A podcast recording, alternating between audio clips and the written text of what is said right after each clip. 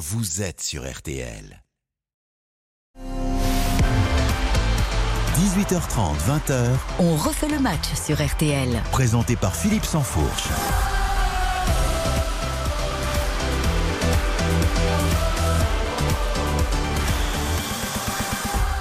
Bonsoir à tous, ravi de vous retrouver comme chaque samedi et tout d'abord un, grand merci, un immense merci à tous les auditeurs puisque eh vous êtes de plus en plus nombreux à nous écouter, 430 000 chaque semaine. On refait le match et tout simplement la première émission de sport en radio de 18h30 à 20h tous les samedis. Donc merci euh, aux auditeurs. D'abord, merci un peu, beaucoup aussi à tous les chroniqueurs, ceux qui sont autour de moi ce Un soir, peu, un ceux peu. qui sont là toutes les, Modestement. toutes les semaines. Et puis, euh, belle pensée aussi à tous ceux qui ont fait vivre cette émission depuis le début, que ce soit évidemment son créateur de génie, Eugène Sacomano, et tous ceux qui y ont par- participé de près ou de loin. J'envoie des, des bonsoirs à, Pascal Pro, évidemment, à, à Christian Olivier, mais aussi Denis Balbir, tous ces gens qui, qui ont fait euh, vivre cette émission et qui font qu'aujourd'hui, on est tous très fiers d'être là autour de cette table pour euh, continuer eh bien, à, à essayer de faire vivre la flamme. Je salue donc mes camarades de classe ce soir. euh, le procureur, évidemment, Gilles Verdez, historique. Bonsoir. Comment Historique, ça être là un peu vieux, non? Mais enfin, j'accepte le compliment. C'est bien, l'historique. Bah oui. Ouais, c'est vrai, ouais, c'est vrai. On glosait un petit peu sur le fait que, que Gilles a son fauteuil, Bah oui. à son Oui. rond de serviette. Alors, il ne s'agit pas de déroger, parce que Baptiste Ah, Després, le Figaro, qui est également là ce soir. Bonsoir, Baptiste. Bonsoir Philippe, j'ai failli me faire engueuler en Non, avant. ah non, non. Mais non, je non. lui ai laissé son Ça fauteuil. s'est fait amicalement, grand mais j'ai des tocs, c'est vrai, et je les assume. Ah, Dominique Sévrac, évidemment. Bonsoir, bravo. Philippe pour, euh, pour ces chiffres, même si bon, je suis responsable à près de 200 000, 250 000 sur les 430 000, donc bon. Tu m'avais dit 300 avant l'émission. Vous venez, avec vos amis, toujours. Les, 200 000, c'est pour le, Voilà. les restes, hein, évidemment. C'est un pas François Et On va Peut-être. demander un pourcentage. Bonsoir. Bonsoir, François. Ravi d'être euh, toujours autour de cette table euh, avec vous. Alors, messieurs, l'heure est grave. Euh, cette semaine eh bien, a vu le, le dernier représentant français sur la scène européenne, Nice, tomber euh, royalement face à un ogre européen. Oui. Ah, euh, je plaisante évidemment, le FC Bâle, sixième du championnat de, de Suisse. Alors les, raisons de, de ce fiasco, euh, quelle solution tenter d'apporter au, au football français qui peut perdre sa cinquième place hein, au classement UEFA, l'indice UEFA, ce sera notre grand dossier du soir. On parlera aussi après 19h du duo Messi-Bappé qui a encore brillé hier et qui commence à fonctionner manifestement alors que euh, ben, on annonce l'Ar- l'Argentin partant la saison passée. Est-ce que vous êtes déjà nostalgique La saison Prochaine. La saison passée, il n'est pas venu. Oui, il n'est pas venu parce qu'il jouait pas au foot. La saison prochaine, effectivement, Lionel Messi. Est-ce que, est que finalement c'est un gâchis tout ça? Est-ce que vous aimeriez peut-être relancer la, la flamme? On en, on en parlera. On parlera aussi de ce Paris Saint-Germain qui nous invente toujours un truc chaque semaine avec cette lettre envoyée aux supporters de sa tribune Boulogne pour leur dire mais, finalement de ne pas supporter en fait, c'est-à-dire de, de ne pas venir habillé en supporter, de ne pas prendre de, drapeau. Voilà, c'est ubuesque, mais c'est le Paris Saint-Germain. Euh, est-ce que c'est grotesque ou est-ce que c'est légitime? On, on rentrera dans les détails de, de cette affaire, puis on parlera de, de l'Olympico hein, à la veille de, ce match Lyon-Marseille ou LOM. Euh, et on se penchera grâce à notre baromètre au Doxa de, de la semaine sur tous ces classiques, ces derbies qui font vivre le foot. Est-ce qu'il y en a un que vous préférez plus que d'autres, que ce soit en France ou à l'étranger? On essaiera de, de, de- de faire le tri dans, dans tout ça. Voilà, c'est parti donc pour euh, 4h30 de foot, puisqu'on est ensemble jusqu'à 23h. Vous retrouverez Eric Silvestro et sa bande à 20h pour notamment un très beau match ce soir, Lance Monaco Ah oui. décisif dans la lutte pour la Ligue des Champions, le match à 21h. Et puis au Serlil, eh ben, c'est toujours du 1 partout. On est en fil rouge, évidemment, à un quart d'heure de la fin. On retrouvera Baptiste Durieux à la baie des Champs dans un court instant. À tout de suite. Philippe Sansfourche, On refait le match jusqu'à 20h sur RTL. Philippe Sansfourche, on refait le match jusqu'à 20h sur RTL.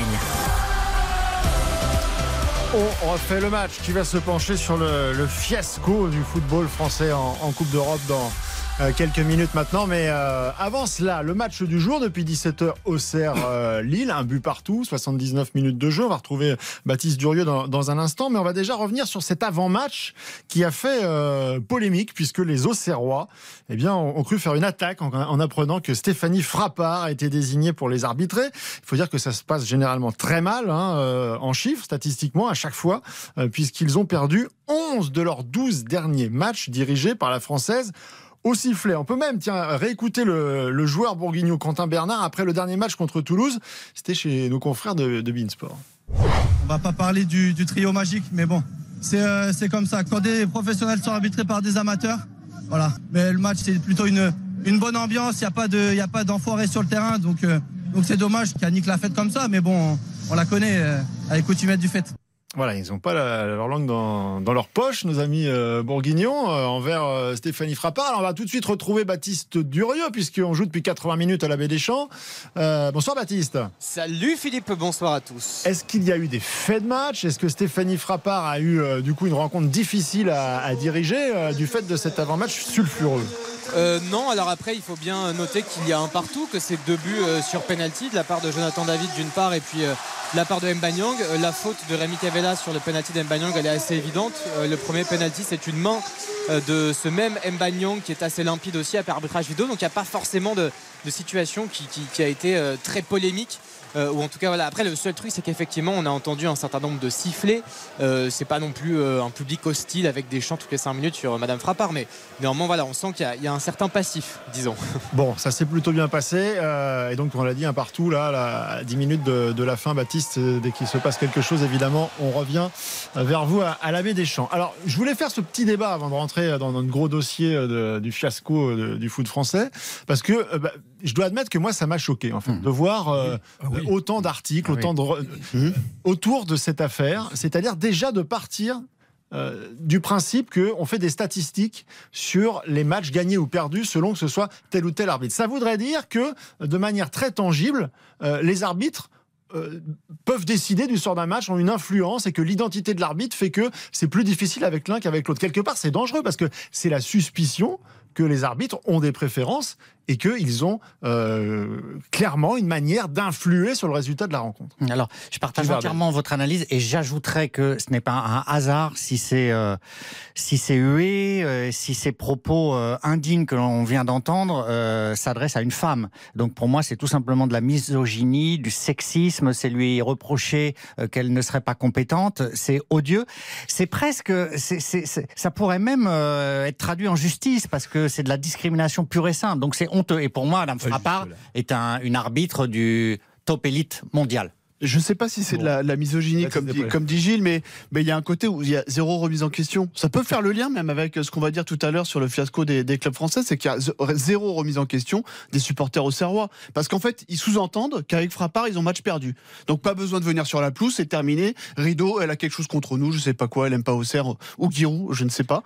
Mais, mais en tout cas, il y, a un- il y a un gros problème là-dessus. Et, et nous, médias, je trouve que c'est aussi... euh, pas une faute, mais en tout cas, on devrait se poser des questions. Est-ce qu'il faut relayer le- les messages de tous les réseaux sociaux, des supporters qui se disent, mais non, avec Madame Frappard, on va pas réussir à gagner, ce sera match perdu. Très franchement, il y a des questions à se poser aussi. Bah, ça- c'est montrer leur bêtise en fait, parce que c'est c'est Dominique, 11 c'est vrai. défaites euh, avec, avec Madame Frappard, c'est ça euh, Philippe? Alors, 11 défaites sur les 12 derniers S'ils matchs. Maintenant, S'ils pensent que sur 11 fois, ça peut- c'est 11 fois le fait d'un arbitre euh, ou d'une arbitre. euh, c'est- c'est- on si rappelle c'est- qu'Auxerre si c'est arrivé top 3 en 11 plus. fois, hein, donc les statistiques, Non, mais si globalement, elles sont plutôt mauvaises. Avec si c'est arrivé arbitre 11 que ce fois, c'est que Auxerre a des problèmes. Euh, Auxerre n'arrive pas à gagner des matchs en fait, et donc c'est pas l'arbitre qui 11 fois, euh, c'est trop euh, régulier. Euh, cette stat en fait, elle, elle ne veut rien dire par sa, sa profusion. Si c'est arrivé 11 fois, c'est bien que 11 fois, elle a pas pu euh, décider du sort d'un match. euh, euh, tout le monde le saurait, tout le monde l'aurait vu. Donc ce sont des gens qui se trompent de combat, ce sont des gens qui sont pas clairvoyants, ce sont des gens qui, euh, il y a une part de sexisme et de misogynie parce que je, je n'ai jamais entendu ça contre Monsieur Turpin ou je l'ai entendu, mais Bah, bon, là, je- pour le coup, euh, vous tombez mal quand même, parce que c'était un des acteurs de la semaine. Non seulement il a fait, euh, Oui, mais c'est pas le même il a sujet. fait polémique euh, Euh, sur la scène européenne. au Bayern. C'est-à-dire que maintenant, on en parle partout en Europe de Monsieur Turpin. Oui, d'accord, mais moi j'ai jamais vu une espèce de, de vindicte virale euh, qui concerne Alors, un je suis homme. pas d'accord avec vous. Là, Un je vais vous homme. dire, j'ai même l'impression que, en fait, vous, nous- vous faites Ça un tombe sur procès inverse. C'est-à-dire qu'on n'a pas le droit de dire qu'elle est Hmm. mauvaise parce que c'est Non, une je femme. constate, Bah oui. Philippe, je constate. Ah d'accord, donc Je constate. Ok, donc, euh, donc Madame Frappard, blanc-seing, quoi qu'il arrive, c'est formidable, elle, elle- elle est magnifique. quoi. Non, parce que ceux qui disent ça disent qu'elle est mauvaise parce que c'est une femme. Non, Donc non, nous, on n'a non, pas le non, droit non, de dire non, qu'elle- attention, on n'a pas le droit de dire je qu'elle est pas mauvaise. certain. Gilles, je parce te que c'est rejoins une pas femme. là-dessus. Je te rejoins pas François là-dessus. Manardo. Tous les moyens ne sont vraiment pas bons pour disqualifier un arbitre, que ce soit un homme ou une femme, je m'en fous complètement. Et c'est ce que euh, l'OGC Nice avait fait la même chose avec euh, Madame Frappard euh, la saison passée. Les Auxerrois sont inspirés, sont mal inspirés de, de- des Niçois. Donc le fait de jeter l'opprobre comme ça sur un arbitre et que ce soit un joueur qui le fasse, moi je rappelle une chose, peut-être que vous le savez pas même, mais Rudy Garcia érigeait ça en, en- stratégie quasiment quand il était l'entraîneur de Lille. Il mettait les statistiques des arbitres dans le vestiaire lillois, il mettait les statistiques des arbitres qui allaient arbitrer le LOSC. Pour mettre la pression par rapport au match précédent. Je trouve que c'est vraiment, vraiment un, mou, un, enfin, c'est plus qu'un mauvais moyen, quoi. C'est, de la malhonnêteté intellectuelle, tu vois. Tu as, tu as qualifié ça de bien de manière, mais pas euh, la malhonnêteté malhonnêteté intellectuelle. intellectuelle et c'est euh, de la paranoïa dans ce milieu est extrêmement euh, coutumier. Les entraîneurs sont parano, les, les, les joueurs sont paranoïaques, les supporters sont paranoïaques euh, parce que vous allez aussi, vous êtes journaliste, ils vous ont vu, à la, ils ont entendu à la radio, ils ont vu à la télé, vous êtes forcément anti ceci, pro cela. Si vous aidez, ou si vous couvrez le Paris Saint-Germain, on ne demande jamais à quelqu'un qui couvre le Parti socialiste ou euh, l'extrême droite s'il est du so- socialiste ou d'extrême droite. Mais quand vous couvrez le Paris Saint-Germain, forcément, vous devez dire amen à tout ce que dit le Paris Saint-Germain et honnir tout ce qui vient de Marseille, par exemple. Parce qu'en France, il y a une rivalité. Bah non, bah c'est pas, c'est, c'est un peu plus compliqué que ça. En fait, si Marseille gagne la Coupe Mais c'est d'Europe. plus grave sur l'arbitrage, que- Dominique, parce que sur euh, les clubs, il y a le curseur émotionnel. Mais sur l'arbitrage, ce sont les gens quand même qui rendent, entre guillemets, la justice sur le terrain. Mais ça les Ils arrange. doivent être ça les parfaitement dans la neutralité et, et, et Oui. mettre cette neutralité, la soupçonner, ça c'est intolérable. parce que ça les arrange. c'est en fait. facilité, Au lieu, ça. au lieu, au lieu de, se- de réfléchir pourquoi. Auxerre perd des matchs, ils préfèrent se dire bon bah c'est arrivé 11 fois avec telle personne, donc c'est forcément qu'il y a un lien. émissaire. Et comme ça, ça évite de se demander si le recrutement est bon, si l'entraîneur est bon, si les dirigeants sont bons, si la communication est bonne, si l'équipe joue bien, si elle a, a pris le bon latéral droit. Voilà, donc comme ça, c'est bien. On met, un on, bah, on met la poussière sous le tapis. Et- et voilà. Il faut noter dans le délire euh, des supporters, des joueurs, que l'entraîneur, lui, est resté mesuré. L'entraîneur d'Auxerre, je trouve, est resté digne. Pélissier. Euh, Pélissier, voilà, est resté euh, digne, n'a pas voulu alimenter cette polémique délirante.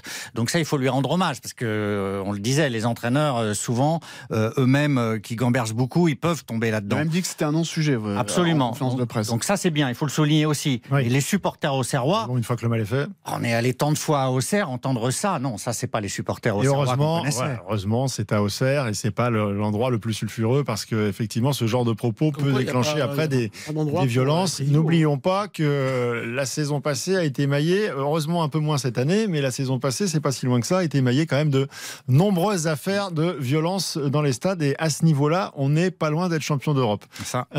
On va faire une petite pause puis on va parler de- des résultats justement en Coupe d'Europe de euh, nos clubs français cette saison après l'élimination piteuse une nouvelle fois de l'OGC Nice en Ligue Europa Conférence face au FC Bâle. Pourquoi un tel fiasco?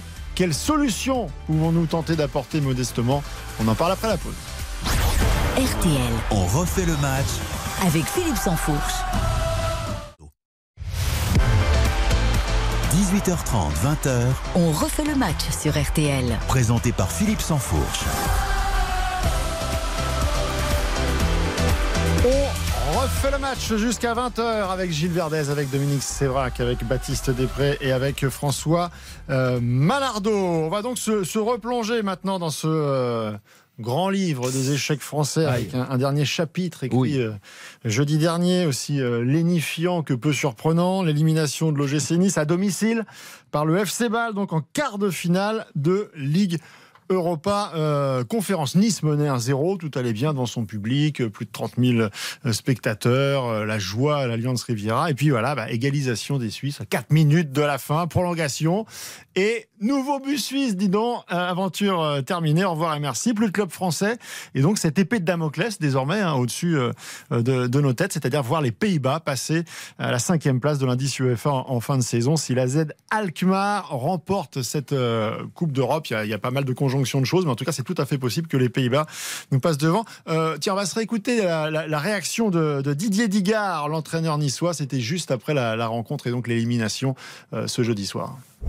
Bah, une grosse déception. On avait toutes les cartes en main et on a gâché euh, la fête de beaucoup de monde alors qu'on avait tout mis en œuvre pour que ça se passe bien. Donc c'est une grosse déception.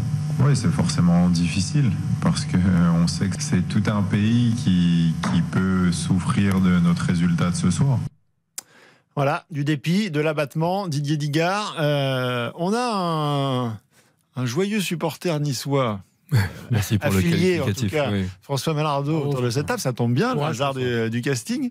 Et alors François, il est tellement mais, touché par, par cette élimination et globalement l'incidence sur le, sur le football français que bah, on en a parlé avant l'émission et il m'a appelé, il m'a dit j'ai envie de donner deux trois, deux, trois éléments quand même de compréhension. Je Oui. voudrais- Je, voudrais qu'on se penche sur ce qu'est euh, finalement ce, ce- ce constat de de- d'échec permanent du football français en Coupe d'Europe. Oui, parce qu'au-delà de l'élimination de Nice, qui n'intéresse quasiment que moi, euh, c'est l'absence, une nouvelle fois répétée, du football français sur la scène internationale. Alors, euh, euh, on est tous des Européens convaincus, mais en ce qui concerne notre football, on est tous des, des, des frexiteurs euh, du foot français euh, convaincus, et ça fait 68 ans quasiment que ça dure, puisque tout le monde connaît ce chiffre, deux trophées européens remportés en 68 ans. Déjà, ça, ça creuse un gouffre, mais en fait, quand on gratte le vernis, on s'aperçoit que c'est c'est un abîme, un abîme de médiocrité. Je, vais vous avancer euh, ce chiffre qui euh, est parfaitement éloquent. Depuis la première saison internationale de, football de club, parce qu'on ne parle ici que de football de club, l'UEFA a euh, mis en jeu ces euh, trois trophées à 172 reprises. Il y a eu 172 finales de Coupe d'Europe entre la Coupe des clubs champions, feu la Coupe des coupes, euh, la Coupe euh, euh, Europa League qui avant était la Coupe UEFA et puis même encore avant la, Coupe des villes de foire et puis la dernière année la Conférence League donc depuis deux ans. Donc 172 finales, le foot français n'en a remporté que deux. Ça vous donne une idée très précise de cette médiocrité et il faut se cramponner. On ne sait plus si c'est à notre François. Si on- football. Si on, essaie de donner notre- un petit peu le, le podium, Alors, euh, le- les le- Espagnols, les Anglais, ça donne Le quoi podium, le podium, euh, c'est le suivant. Les Espagnols sont en tête avec 45 trophées glanés par leur club, suivis par les Anglais avec 35 trophées. Ensuite viennent les Italiens, qui reviennent d'ailleurs sur le devant de la scène, 29 titres européens. Euh, L'Allemagne 15 titres et puisqu'on a euh, cette, cette, cette idée franco-française qui est une vraie escroquerie de croire qu'on est dans les cinq grands championnats, il faut rappeler juste que les Pays-Bas ont remporté 11 titres européens et le Portugal 7. 11. Même nos 11 à voisins 7. d'outre-Rhin, 11 à 7 et nos amis deux. belges ont le double de trophées européens, ils en comptent 4. Donc On est à la cave, quoi. Vous êtes on en est, train de nous on est plus qu'à la cave, on est quasi en dessous, on est à- là. on a, on on est a à la jamais cave. existé. Il y a, il y a sur 172 titres, donc les Anglais, les Espagnols, les Italiens et euh, euh, les Allemands, on en gagnait 142. Donc les, les 30 dernières miettes, on en a même gagné que deux. On est au niveau de la Suède ou au niveau de la Hongrie avec deux coupes d'Europe. Sauf que par exemple pour la Suède qui a gagné autant de coupes d'Europe que les Français, que le football français, bah, le foot c'est pas le sport numéro un en Suède. Mais J'ai d'autres stats comme ça fait, à- euh, partager avec vous, les amis. en 2018 et finaliste euh, de. Oui, de alors la ça c'est une incongruité. C'est- Si c'est je peux y venir maintenant ou On va y revenir tard. un petit peu plus tard, on va en profiter, on va revenir à, finalement euh, à notre repas quotidien, notre, notre petite Ligue 1 finalement qui, qui- qui est à notre niveau. On aime bien. Hein, qu'on aime bien. Baptiste Durieux, c'est terminé entre Auxerre et Lille. Absolument, résultat final un partout donc entre la GIA et le LOSC. C'est Jonathan David qui avait ouvert le score sur penalty en première période. Égalisation de Mba Nyang sur penalty également d'attaquant auxerrois. Euh, deux points de perdu littéralement pour Lille. Euh, C'est à l'image de toute cette saison extrêmement séduisant, qui a dominé, qui a imposé son jeu, euh, qui a multiplié les, occasions. Euh, David a tiré huit fois dans cette rencontre, mais qui n'est pas parvenu à mettre ce but du break si important. Et du côté de la Auxerre, la dynamique est super positive. Il y avait trois victoires de, suite. Avec ce match nul en plus, c'est un point qui est immense dans cette course au maintien. On rappelle que Auxerre est 14e et que Lille est 5e, mais va potentiellement laisser soit Monaco, soit Lens tout à l'heure s'envoler très loin devant au classement. Oui, puisqu'il y a 5 points hein, désormais entre, euh, entre Lille et Monaco. Donc si Monaco fait un résultat, euh, bon, on se doutait bien que le match euh, se limitait à Marseille-Lens-Monaco pour la Ligue des Champions, mais là, on s'aperçoit que c'est désormais quasiment euh, terminé. Baptiste Ba- Baptiste, une petite note pour l'arbitrage de Madame Frappard sur ce, sur ce match. Ah, il veut remettre une couche, dis donc. Une pièce. Juste Bah, pour conclure. Tu dis que c'est pas les médias Non, pour être factuel, pour conclure. Bah, pour être factuel, moi ça m'a bon, il y a deux trois petits trucs qui se dis- discutent, ouais, mais c'est pas. J'ai trouvé son match tout à fait cohérent euh, dans un en plus un public où c'était quand même relativement hostile et pas forcément évident en termes de contexte. Euh, je sais pas, 6 sur 10, 7 sur 10, ça me semble Bon, honnête. c'est parfait. Ça veut dire que son expérience finalement désormais euh, des, des grands événements, euh, elle qui euh, a arbitré en Coupe du Monde, en Ligue des Champions, euh, Finale elle a- de Coupe de France. lui a forgé une carapace et que du coup elle a été euh, imperméable à, à cette polémique, donc c'est tant mieux. Gilles Verdez. Alors, je peux revenir sur euh, la nullité des clubs français. Ah bah on va y revenir, oui. On va, on va saluer Baptiste pour la, pour la soirée, euh, qui va aller nous faire des belles réactions euh, qu'on écoutera dans, dans RTL Foot ce soir et dans les émissions de demain. Salut Baptiste. Salut les amis, bonne émission. Bravo. Et on va Merci, revenir Baptiste. donc euh, sur ce dossier, ce grand dossier, hein, d'ailleurs qu'on continuera après, après 19h, euh, sur ce fiasco du foot français en Coupe d'Europe. Gilles Verdez. Alors moi, je vais prendre, euh, je vais sortir de l'histoire. L'analyse est très intéressante, mais je vais prendre l'actualité, le temps présent. Et je suis très fâché contre vous. Vous, Philippe, vous, Baptiste, vous, Dominique. Merci. Je, mon ami, je t'exonère de ça. Parce que non Touchez pas, ma bosse. Alors, non le pas- procureur en non, français, non, non, non pas, non pas de manière euh, nominative, vous êtes adorable, mais comme représentant des plus grands médias français. C'est vrai. Vous êtes en permanence, et j'ai entendu ça de votre part, Philippe, à l'instant même, en train de nous dire cette bonne vieille Ligue 1, ta ta ta qu'on aime bien. C'est une nullité abyssale ce championnat, et vous ne le dénoncez pas. Vous avez laissé Vous des n'avez pas senti qu'il y avait un brin d'ironie dans mon propos ah, vous avez laissé des entraîneurs incompétents mettre à mal toute notre tradition. Vive la défense. On était bon parce qu'on défendait. On ne sait pas attaquer, on est nul. Et maintenant, pour faire du pseudo-spectacle et plaire à trois abrutis, on se met à jouer des matchs, euh, pas vous, on se met à jouer des matchs, à faire semblant d'attaquer et on n'est plus crédible. Mais c'était pas mieux avant. Les- les adversaires- chiffres de François oui, c'était sont- sont mieux. éloquents. Il y, a, il y a encore quelques années, Marseille était en finale. Alors, je, je- Bah je voilà, il y avait un- des finales. de temps en je peux donner un élément, un élément chiffré sur les finales. d'attaquer, on ne sait pas attaquer. Défendons, voilà Bon, notre vieille tradition. que ça soit la- la- l'analyse de Gilles qui, qui soit la bonne, mais, euh, mais sauf qu'elle marche pas puisque. Comment ça ne marche pas? Elle marche pas puisque de toute façon, même quand on défendait, si jamais on a été un championnat défensif à un moment donné, en tout cas post Coupe du Monde 98, oui, bah ça n'a Ah, pas. voilà. Ça n'a pas apporté euh, de Ça a résultats. rien changé, euh, Gilles. Ah, on ça était n'a changé. quand même. Malheureusement, Gilles, On n'était pas éliminé par Il y a un balle. double problème. Il faut dissocier le Paris Saint-Germain du reste. Le Paris Saint-Germain a l'am- a l'ambition et les moyens pour remporter la Coupe d'Europe, mais dépense très mal son argent. Donc c'est un problème de compétence. Le PSG ne gagne pas la Coupe d'Europe parce que ça, il a un problème de compétence. L'argent est mal utilisé. On achète des stars, on les empile pour vendre des maillots. On veut pas faire du foot. Donc faut mettre le PSG à part. Pourquoi le PSG gagne- gagnera jamais la Coupe d'Europe tant que cet actionnaire voudra vendre des maillots? Ah, vous prenez l'engagement. vous. Ah bah, bah, ont quand même vous finale. avais dit que Nice hein, ne gagnerait euh, pas la Ligue, la, la il Ligue deux ans et Conférence, demi, hein. machin, là, hein, je l'avais dit hein, ici. Bon, mais vas-y, ouvre le spectre. Donc, sur le reste, pourquoi ça marche pas quand c'est Rennes, quand c'est Nantes, quand c'est euh, Marseille, tout ça? Ça marche pas parce que c'est un problème culturel. La France n'est pas un pays de football. La France est éliminée. Marseille se termine quatrième de sa poule. Est-ce qu'il y a un, parce que c'est à la mode, est-ce qu'il y a un concert de casserole Est-ce qu'il y a une pression sur l'actionnaire, sur les joueurs, sur le quand vous perdez à la Juve, quand vous perdez à Milan, quand vous perdez dans les pays de foot en Espagne, mais les gens sont révoltés. Là, ça passe crème. Le PSG est éliminé, ça passe crème parce qu'on est dans un pays. Ah, vous appelez à l'insurrection.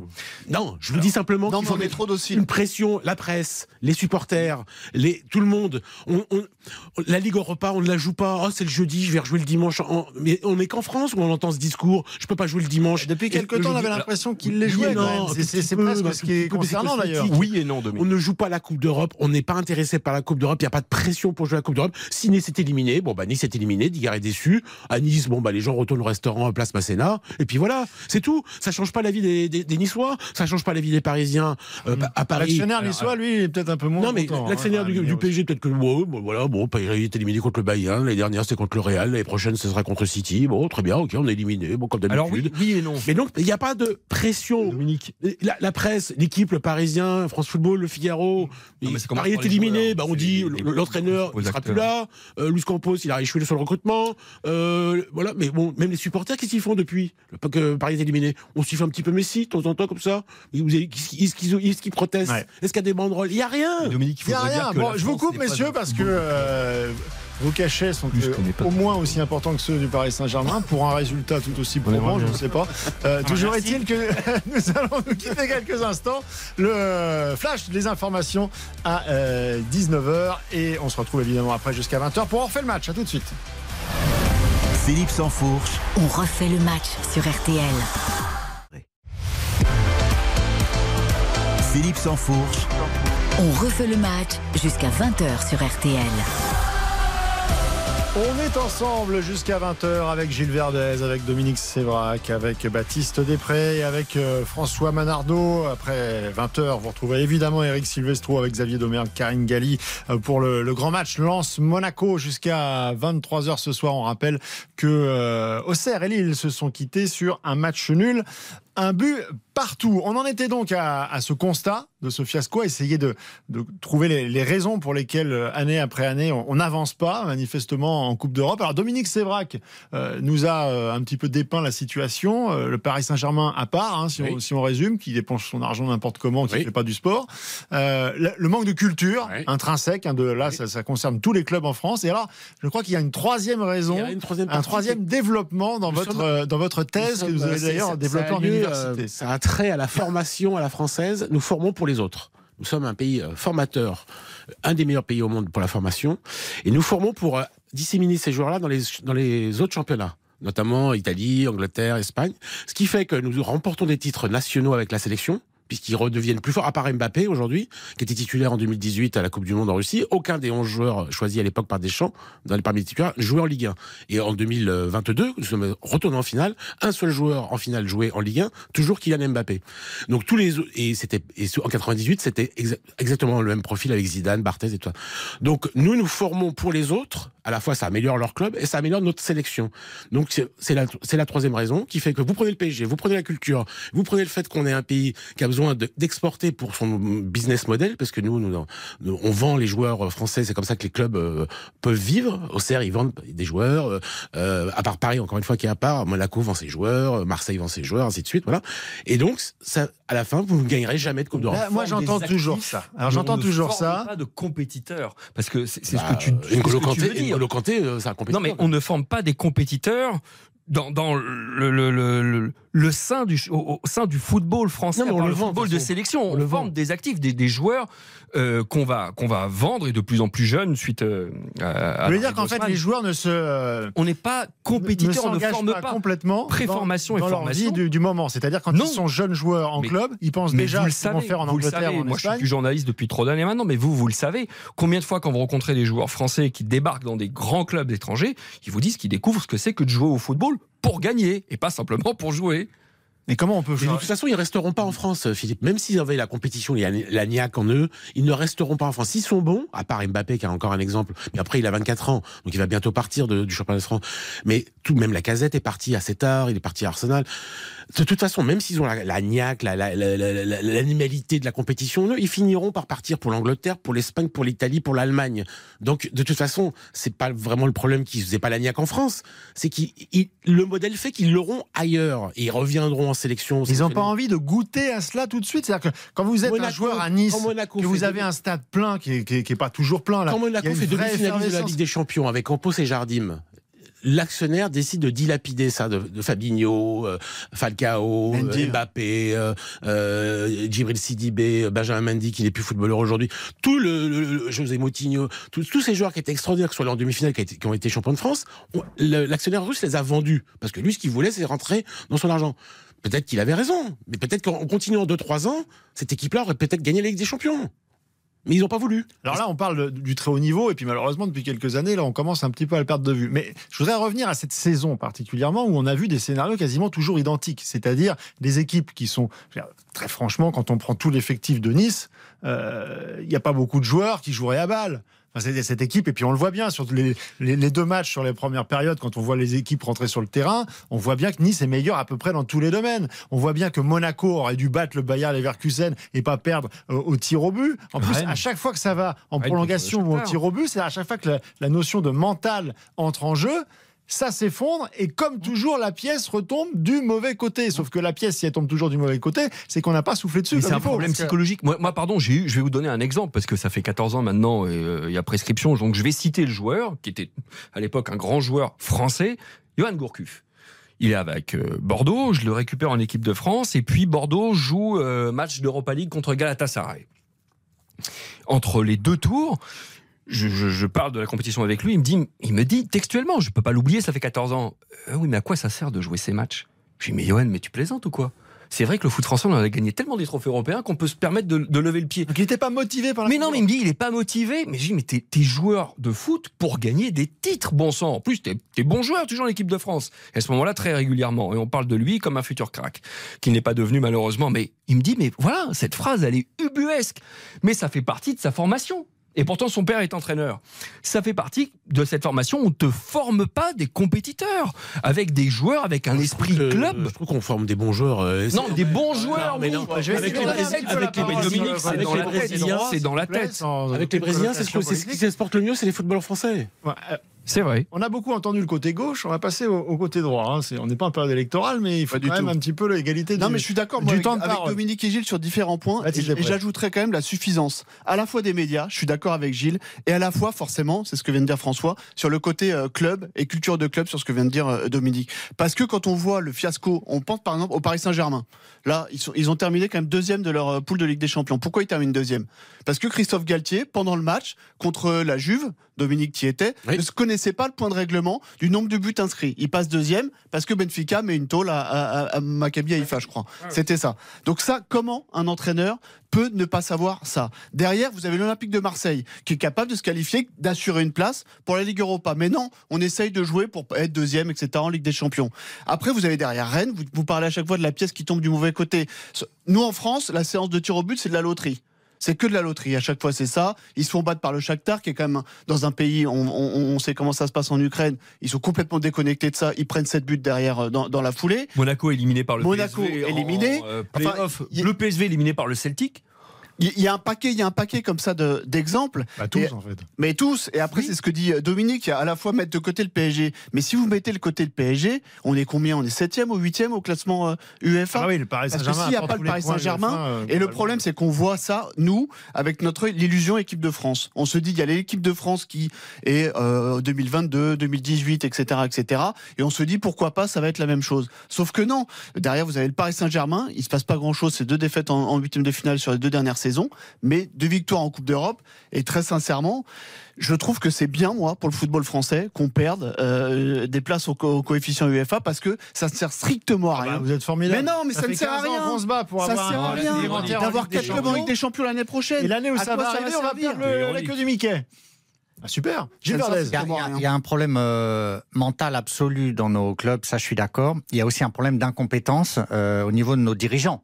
Euh, président de la Ligue, président de la Fédé, euh, ils savent pas quoi faire, ils sont perdus, on ne sait pas Vous pourquoi ils sont là. dans le même sac. Ah ben bien sûr, ben là on fait le constat terrible de l'échec du football français, sauf de le l'incommensurable, président de la extraordinaire Fédé, Didier euh, Deschamps l'équipe de France, euh, et de son équipe de France. Mais sinon, c'est le ramassis des nuls. Euh, le président de la Fédération française, on sait même pas qui c'est, c'est un intérimaire. Le président de la Ligue, euh, à Oui, part, mais- mais- à part défendre ses intérêts, parti pour rester, défend. Euh, parti pour rester si vous voulez, bah, l'équipe on, de on fera France- que s'enfoncer. L'équipe de France compte plus de trophées que l'ensemble des clubs français. Oui, donc c'est pas la FFF qui est dans le coup. Bah, et quand il y a Ah, des incompétents, euh, mais excusez-moi, la la FFF n'a rien fait. L'équipe de France, c'est Didier Deschamps. Euh, on n'est pas dirigé. Ça, c'est la première chose. Et je vous répète que c'est une folie pour nous de tenter de faire ce qu'on appelle le football spectacle. Euh, on s'ennuie dans les stades il y a quelques années. Alors maintenant, on dit on, on- on va tout faire pour s'amuser dans les stades. On ne sait pas faire ça. La seule chose qu'on sait faire dans le foot, à part Mbappé, qui est un génie, c'est défendre. On le faisait si bien. On a rompu l'équilibre défensif. on en Mais ça change Mais pas oui, quoi mais, mais- mais vous êtes, mais oui, mais, Voulez est-ce pas que ouvrir tu les penses- yeux. Tant que vous n'ouvrirez pas les yeux, on tu sera nul. Tu penses que c'est en défendant qu'on ira chercher une Coupe d'Europe Mais bien sûr, Mais, tout euh, part, mais- tout part de la défense dans les clubs, tout Mais- part de la défense, à part quelques génies. Oui, d'accord, mais euh, Nous, chez nous, tout partait de la défense. Et on a détruit ça au nom d'un spectacle qui n'est même pas là. Et on est foutu, on est foutu. Je sais pas, par exemple, dans le C'est championnat ça de que vous France, bah, a- France, bien connu Arthur Georges. C'est un entraîneur qui était qualifié de défensif. Bien sûr. Euh, Arthur Georges n'a pas permis. Ah, au moins, il faisait des demi-finales. Ah. Il y avait des demi-finales. Non, au moins, il là, il n'y a avait plus de gagné avec demi-finales. Porto, Il a fait euh, euh, finale ah oui. Porto, il a fait victoire avec Il Porto. avait fait, il avait fait Avec victoire Porto, oui, avec- Porto. y a demi-finale. Après, je Bon. vois pas pourquoi Tomislavovic, euh, l'Eintracht ou euh, les Glasgow Rangers qui font Europa League et euh, Feyenoord contre la S-Rom en Conférence League, je vois pas pourquoi leur défense leur permet, alors peut-être la S-Rom avec Mourinho, parce que nous, on ne sait faire que ça. On ne sait faire que ça et on ne le fait Unai plus. Emery, qui a gagné plus de Coupes d'Europe que l'ensemble du football français à lui tout seul. Il, a gagné 4 Ligues Europa. La dernière est avec euh, Villarreal. Villarreal, a priori, c'est pas destiné ou prédestiné pour gagner la Ligue Europa. Oui. Mais parce que Villarreal, il- ils étaient conditionnés, parce qu'ils sont dans un pays qui s'appelle l'Espagne, ils sont donc conditionnés par un entraîneur, pour remporter cette, cette, cette Coupe d'Europe. Mais en France, ce serait impossible, c'est pas transposable parce qu'on a d'autres priorités. On va dire Villarreal, c'est Rennes, et Rennes, ils s'en foutent complètement de gagner la Ligue Europa, comme ils s'en foutent Mais de la parce qu'il n'y a pas d'autorité Bon, alors, aussi au plus haut niveau. Il n'y a aucune a- autorité qui dit ça constat. suffit. Maintenant qu'on a fait ce constat, j'ai bien compris que vous aviez bien disséqué les, les choses, mais qu'est-ce que vous proposez? Qu'est-ce que vous proposez pour que ça aille mieux demain Par exemple, Gilles Verdel, Changer vous de dites, dirigeant tout de suite. la Ligue, alors changer de dirigeant, Ah oui. très bien. Euh, j'ai mis les pistes là. La Ligue 1, par exemple, elle va passer euh, à 18. Oui. Est-ce qu'il ne faut pas carrément la faire passer à 16 Je vois pas Ils, que ça ils la change, font moi, passer à personnellement. 18 pour euh, se répartir plus le gâteau. Ouais. En fait, ils le font pour euh, une raison euh, économique. Oui. Jean-Michel Aulas, il se dit il y a de moins en moins de droits télé. Bah, Plus de gâteaux Donc, égale plus de, donc, de- de il- moyens le pour les clubs il pour risque d'être euh, ou le même. pour la Coupe d'Europe. Mais le gâteau, il risque ou d'être le même ou de se restreindre. Donc on va se le partager à 18, comme ça on, on aura à peu près ce qu'on avait à 20. Donc c'est pas pour euh, des raisons de foot et d'élite qui font ça. Attention parce que vous allez perdre toute une partie de la France du football historique, les clubs euh, représentant les villes moyennes qui vont se retrouver en Ligue 2, qui vont sombrer parce que certains vont descendre en national, et vous allez rayer des pans entiers du football français en resserrant sur une élite. hein. Ouais, Mais c'est faux, c'est faux. Le rugby, c'est 18 c'est en structuré avec, avec le, le- le top 14 en resserrant l'élite. Et aujourd'hui, le rugby français a jamais été aussi fort. Oui, mais c'est pas ça Mais- que la Oui, après, c'est incomparable, Philippe, là-dessus. Oui. Il, y a, il y a quatre ligues en, en rugby. Vous avez les Anglais, les Écossais, un peu les Irlandais, mais après, c'est c'est terminé. Alors que, quand même, comme, comme l'a dit François, on, on- mais on est aujourd'hui, on n'est même pas au niveau des Pays-Bas. On n'est pas au niveau des Alors Pays-Bas. qu'est-ce qu'on fait Non, Je vous moi, demande. Vous, vous me rayez question- mon, ma, Ligue 1 à 16, ok Non, mais- Euh, que- et, si on se, et si on fusionnait avec la Belgique tiens Et non, mais Non, Philippe, sérieusement, à cette question, Non, je- non, non, Ah non, mais non, écoutez, je propose. Je, je vous écoute religieusement, mal- mais à cette mal, hein, question, je n'ai pas de réponse parce que je n'arrive pas à deviner l'origine du mal. Si on prend ne serait-ce que les finales françaises en Coupe d'Europe, on a joué 14 finales. C'est pas un chiffre infamant en 14 finales. On a le taux d'échec le plus important pour un pays qui dispute des finales. Donc 2 sur 14. Il nous. Personne n'a fait c'est le pire. mental. Mais c'est le alors, mental. alors, eh ben, sur le mental, C'est le mental. moi, la seule chose que je peux Parce qu'on n'a pas la haine de la défaite. le- sur le mental, c'est préformation. Mais carrément, aller sur la préformation et former des compétiteurs. Parce que finalement, dans le foot féminin, la France tire plutôt très bien son épingle du jeu grâce à l'Olympique lyonnais. Mais Sept titres, sept titres Mais clair. internationaux. Et en Mais plus- sur les mecs, La il y a- solution, a la solution, Philippe. Déjà le PSG, Incroyable. le PSG, vous, me- vous me laissez l'argent et vous me laissez euh, m'en occuper, mais avec l'argent du Qatar, pas le je, seul je à vous penser fais, je veux pas, je veux pas une équipe avec trois stars devant qui défendent ne pas. pas plus mal. je Je, bah, je ferai au moins pire, bah, au moins pareil, que je veux dire, parce que Tu je, veux je- gouverner avec Daniel Riolo, mais- le Paris Saint-Germain. non, mais je, non, mais je sais, mais n'importe qui, même un enfant de 4 ans, sait qu'on peut pas gagner avec des champions en, en- en mettant Messi, Neymar, Mbappé. Ça, c'est pas possible. Donc, l'argent, il est là. Visiblement, il est là depuis longtemps. Un milliard euh, ou deux milliards dépensés depuis Pourquoi Ah euh, ouais, ça, Dominique Quand il y a Messi, mal Neymar et, et, euh, l'attaquant Eh ben, tiens. Messi et Neymar, on va en parler Barcelone, après la pause. Euh, juste pour conclure, parce que finalement, ce que j'entends là, je l'entends dans tous le les sports. Hein. J'entends des formateurs de tennis nous expliquer que les gamins, on leur apprend à faire les plus beaux, les plus beaux revers, les plus Ah beaux non, droits. on gagne, on leur apprend jamais à gagner le point qu'il faut dé- en pour volley, gagner on le, gagne. le tournoi. Non, et non, résultat, on n'a pas gagné Ah Roland non. Garros depuis 83. Ah on va faire non. des super papiers sur Noah qui n'a pas gagné depuis 40 ans. Ça va être magnifique. On va Ouais. être dans la nostalgie, mais on n'a pas un gars qui, Non, qui touche on une mise. Aux Jeux Olympiques, on a tout gagné en sport Mais parce qu'il y a trois équipes. et Il y a trois équipes. Alors sinon, on a qu'à mettre la Marseillaise. le monde entier joue au.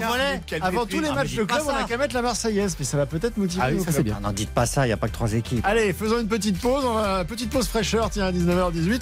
Et puis après, euh, vous m'avez évoqué Messi, euh, Mbappé et tout ça. Bah tiens, j'aimerais bien savoir si on veut, s'il faudrait pas continuer l'aventure plutôt que de vouloir chasser Lionel Messi des terres françaises. Bande d'ingrats. À tout de suite. On refait le match avec Philippe Sansfourche. Philippe Sansfourche, On refait le match jusqu'à 20h sur RTL. Refait le match avec Gilles Verdez, avec Dominique Sévrac, avec Baptiste Després et avec François Manardo. On se penche quelques instants, petit débat sur le Paris Saint-Germain et sur ses euh, 106 buts, le PSG depuis le début de saison. Mbappé impliqué sur 42, Lionel Messi sur 41. Les deux derniers, bah, c'était encore hier soir. Et il y a quand même une occasion pour Mbappé qui marque Mbappé, première occasion à la 9 minute qui ouvre le score de Bayao. Mbappé pour le doublé face à Bernardoni. Il s'est fermé l'angle mais il marque le doublé pour Kylian Mbappé sur une contre-attaque. Voilà, c'était le formidable Philippe Audouin qui nous faisait vivre Bravo. hier dans, dans RTL Foot ces deux buts du, du Paris Saint-Germain. Euh, ça commence à marcher, Mbappé-Messi. Ça commence à marcher. En Ligue 1 Sauf que, En Ligue 1, sauf que Messi va Contre le dernier Euh, Contre le, la Lanterne Rouge Ah bah voilà. Non, mais ça avait marché Ouais. à Marseille aussi. Euh, Il y a eu trois buts ce soir-là euh, au Classico, fin février. Deux buts de Mbappé, un but de Messi. Qui est le passeur pour Mbappé? C'est deux fois Messi. Qui est le passeur de, pour le but de Messi? C'est Mbappé. Donc à Marseille, euh, grand match. C'était juste avant le match retour de Ligue des Champions. On croyait que Paris pouvait encore renverser le Bayern. On avait un peu des illusions, en tout cas moi. Euh, oui, ça peut marcher en Ligue 1, euh, Philippe. Ça peut marcher si Neymar est blessé, ce qui vous me direz, ce qui est, ce qui est plutôt en général le cas. Mais parce que euh, Messi devient passeur pour Mbappé qui est buteur et Messi étant le meilleur joueur du monde pour modéliser un terrain, il comprend exactement les déplacements de Mbappé, il parle le même langage. Donc évidemment, il est à 15 buts, il est à 15 passes décisives euh, Messi. Donc quand il va partir que Neymar donc joue quasiment jamais puisqu'il est à l'infirmerie ou au poker, bah, Mbappé va se retrouver orphelin d'un joueur qui lui donne des ballons puisque Verratti, euh, comme je vous l'ai dit ici, décline, Messi sera plus là et Neymar, on ne sait pas si on peut compter sur lui. Donc le PSG, quand Messi va partir, aura un grand problème à servir Mbappé s'ils prennent pas Bernardo Silva, ce qui est leur choix prioritaire actuellement en joueur euh, passeur. Alors, j'ai voulu faire ce débat, Gilles Verdez, euh, parce que je me dis, on va se repencher sur cette période dans deux ans, dans trois ans, dans cinq ans, dans dix ans, et on se dira, voilà, pendant deux saisons, on a eu Lionel Messi et Kylian Mbappé en Ligue 1 dans le même club et finalement on est resté sur notre fin. Et là au moment où on sent que ça, va prendre et qu'on est peut-être à l'orée de quelque chose de- d'exceptionnel, eh ben on s'habitue déjà à l'idée que Messi va partir. Ça vous déprime pas vous? Sauf qu'on n'a pas eu Lionel Messi. On a eu l'ombre de Lionel Messi. Euh, Lionel Messi, il a jamais voulu être à Paris. Il s'est jamais intégré à Paris. Il a jamais apporté ce qu'il aurait dû apporter à Paris. Moi, je l'adore. Mais c'est pas Messi qui est venu à Paris. Toute cette saison, son seul objectif, c'était la Coupe du Monde. Là, il l'a remporté. Alors, il est tellement talentueux qu'il continue à faire des passes, mais il s'investit pas dans le projet parisien. Donc, hélas, hélas, hélas, hélas, c'est un fiasco monumental. Le meilleur joueur du Fallait monde. pas le peut- faire venir. peut-être de l'histoire, bah, pas ce Messi-là. Et si c'était pour qu'il soit à l'ombre de lui-même, malheureux et qu'il n'apporte pas ce qu'il doit apporter même à minima, bah non, c'est un échec et c'est terrible. Mais il vaut mieux qu'il parte pour lui et pour le PSG parce qu'il n'apporte rien. Vous vous rendez compte? Messi qui a tous les ballons d'or, qui va sans doute l'avoir cette saison, il va avoir le ballon d'or pour avoir été formidable en Coupe du Monde, mais il n'aura rien fait de sa saison parisienne. C'est très triste, mais il faut qu'il parte. Baptiste Després, on en revient c'est un- finalement non, mais c'est un, gâchis sur, toute la ligne et c'est ce que disait aussi euh, Dominique tout à l'heure, c'est qu'avec trois joueurs comme ça, vous pouvez pas, vous pouvez pas jouer. Quand vous discutez avec les plus grands entraîneurs de la planète, notamment celui qui dirige l'équipe de France, il vous dit avec trois joueurs de cette de ce talent, ok très bien, mais qui défendent pas, c'est pas possible. Vous allez perdre Messi, mais c'est un gâchis total. Il y a deux ans, effectivement, nous en tant qu'amoureux du foot, on se dit purée Messi, Neymar, Mbappé, pourquoi pas? Ça va être extraordinaire. Et vous le dites Philippe, peut-être que dans un an, deux ans, trois ans, on se dira purée, on a assisté à ça. On avait Messi tous les mardis, mercredis avec le PSG et le samedi, dimanche. Et finalement, il y a quoi? Il y a deux éliminations en huitième de finale de Ligue des Champions. Est-ce que autour de la table, vous, Philippe et Dominique, qui suivez le PSG quasiment tous les jours, vous vous souvenez d'un match avec les deux, voire les trois, où ils ont été rayonnants en Ligue des Champions sur un match à élimination directe? Ah bah, rayonnant en Ligue des Champions Ah, et il- PSG, rayonnant et décisif. Sont deux champs élimination ne se directe, en général, Neymar est à l'infirmerie, donc il n'était pas là au match aller contre Madrid puisqu'il était, il était Hmm blessé l'année dernière. Là, il n'était pas là au match retour puisqu'il était blessé. Donc déjà, vous oubliez Neymar qui est quasiment jamais là quand ça compte. Euh, Messi, euh, en Ligue des Champions l'année non, dernière, comme cette année, n'a pas été bon. Voilà. Et Mbappé, bah, l'année dernière, il essaye de se qualifier le Paris Saint-Germain lui tout seul contre le Real Madrid, mais visiblement les dix autres sont pas d'accord, puisque Donnarumma préfère euh, donner le ballon à Benzema, Marquinhos préfère le donner à Benzema, euh, quasiment tous les autres le donnent à Benzema. Donc bon, bah Mbappé lui dit, moi je joue pour Paris, vous avez l'air de jouer pour Madrid. Donc non, ça ça ça, ça n'existe pas un match où tous les trois ont été formidables, même en phase de poule contre Benfica, les trois étaient décevants. Donc euh, c'était Messi a mis un but contre Benfica à l'aller, Mbappé un but contre Benfica au retour, mais jamais les trois ensemble ont été là et bon. D'un point de vue marketing publicitaire, Ah oui. Ah, ça, ça, c'est exceptionnel. Ah oui. Parce ce que que je le dis. PSG, il y a des maillots de Messi à Buenos Aires, à Tokyo. Ça, c'est extraordinaire. Ah oui. Mais sportivement, il est venu pour Ah oui. faire pincer un cap au PSG. Deux éliminations, huitième de il finale. déclinait déjà, Merci, il déclinait déjà avec Barcelone, il déclinait déjà avec Barcelone. Et moi, contrairement à vous, en tout cas contrairement à champions toi, du monde quand même. moi, euh, j'ai jamais été convaincu parce que tu as parlé du, du triptyque. Non, à Paris. Ah. À Paris, ce que tu disais, Gilles. Mm. Parce que tu as parlé du triptyque, il y avait un quatrième élément, c'était Di Maria, et l'année dernière, et autant en Ligue 1, euh, avec ces quatre-là, t'as pas forcément besoin qu'ils défendent parce que t'as pas forcément besoin d'un jeu formé quand tu es en Ligue 1 avec le Paris Saint-Germain. Quand tu arrives sur la Ligue des Champions, t'as besoin d'un jeu plus formé. Mhm. Di Maria, elle est plutôt sur le banc et voilà, on fait tous le même euh, euh, constat avec ces trois. Quand tu défends pas en Ligue des Champions, en phase de poule, c'est dit compliqué. À partir des huitièmes, tu ne passes plus. Et c'est ce constat objectif qu'on Parce a que, parce, tous. que, parce que Benzema, Vinicius et Rodrigo, ça défend. Parce que le Liverpool de club qui a été champion d'Europe avec euh, Mané, euh, Salah et Firmino, ça défendait Regarde, comme City des aussi. chiens. Parce que City, euh, avant qu'ils aient Haaland, euh, ça mais Messi, défendait. quand il était avec Neymar et Suarez, euh, Mais parce que- Barça, là, il Ah, mais alors C'est c'était une équipe qui avait 70% du temps le ballon. que C'était Eh ben, Il y a qu'à le confisquer le ballon. Non, mais je vous le rappelle, je vous que cette attaque-là, elle a gagné une fois la Ligue des Champions en 2015. Hein. Parce que moi, faut, faut pas me faire croire que Neymar, Messi et Suarez. Ben, on s'en contente Mais- très bien. mais c'est- bien d'en gagner une. Mais vous savez que Me- Messi, il n'a pas gagné avec des champions depuis 8 ans. Hein. C'était C'est pas pas, le que, c'est pas que le problème du Paris Saint-Germain. Ouais, Messi, a pris une trompette. Quoi. Non, mais c'était pas le mais- même Messi là aussi. C'était pas le même il Messi. y a huit attention. ans. Et c'était surtout pas le même Neymar. Neymar était, il sortait, mais c'était quand même encore un joueur de foot. Là, plus Alors que là, il fait n'importe quoi. Alors après, ce qu'il faut se dire, c'est que le Qatar ne regrettera jamais lui Ah euh, ah d'avoir fait venir Messi parce qu'il est venu pour des raisons extrasportives. Et ça, c'est formidable pour le PSG. Au PSG, c'est extraordinaire d'avoir ces trois joueurs-là. d'avoir- mais ils sont Et le rendement sur le Beckham, absolument. Beckham, Ramos. Voilà, mais le, le, le rendement sur le terrain, il est calamiteux, quoi. Et, et peut-être que là, s'il s'en va, c'est uniquement parce qu'à un moment, ils se disent bon, on a été tellement au sommet, on a vendu tout ce qu'on a vendu, on a tiré la quintessence de Messi, on peut le laisser partir, c'est pas grave, on en a tiré le maximum. Pas sportivement, mais encore une fois, sportivement pour eux, c'est pas l'essentiel. qu'est-ce Ils font semblant. Qu'est-ce qui va en rester de ce passage en Ligue 1 Parce que quelque part, il euh, construire une équipe autour d'Mbappé. C'est pour ça qu'il s'en va. quoi. C'est pour faire semblant de tenir une promesse à Mbappé, de, reconstruire autour de lui. Mais bon, euh, ça n'a pas marché la première année. Ils le feront pas la deuxième non plus. La Ligue 1 pour Messi, finalement, c'était c'est un peu comme inviter euh, Mozart au bal des pompiers. Gilles a employé le mot de fiasco. Je trouve que le Ah fiasco est un peu élevé. Il a 15 passes décisives là. où- Gâchis. Oui, peut-être gâchis. Bah, la comme l'a dit Gilles, là c'est vrai, c'est qu'il voulait pas venir. Il est venu parce qu'on l'a chassé de Barcelone. Donc bon, je pense que les gens ont été contents parce que nous, nous on parle avec notre notre regard parisien, mais je pense quand même que là où ils l'ont vu en- à Toulouse, à Bordeaux, à, à Lille, à, à Auxerre, ils vont le voir la semaine prochaine. Je pense que les gens sont contents d'avoir d'avoir vu le plus grand joueur de l'histoire sur leur pelouse. Mais comme une relique.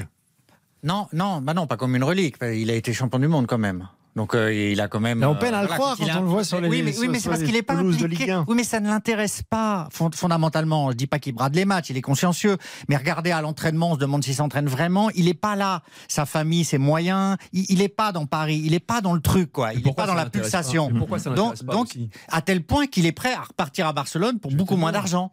Parce qu'il sait que là-bas, il sera bien. Et ça, c'est important pour lui. Attendons de voir que ça se fasse déjà. parce Oui, Barcelone, pas que ça se on- fera. on- Il est prêt à repartir potentiellement. souvent voilà. les- Je crois les qu'il a, il a tellement envie de gagner le même salaire qu'aujourd'hui à Paris, autour de 35 millions d'euros par an. Je suis pas sûr que Barcelone puisse lui, puisse lui offrir ça.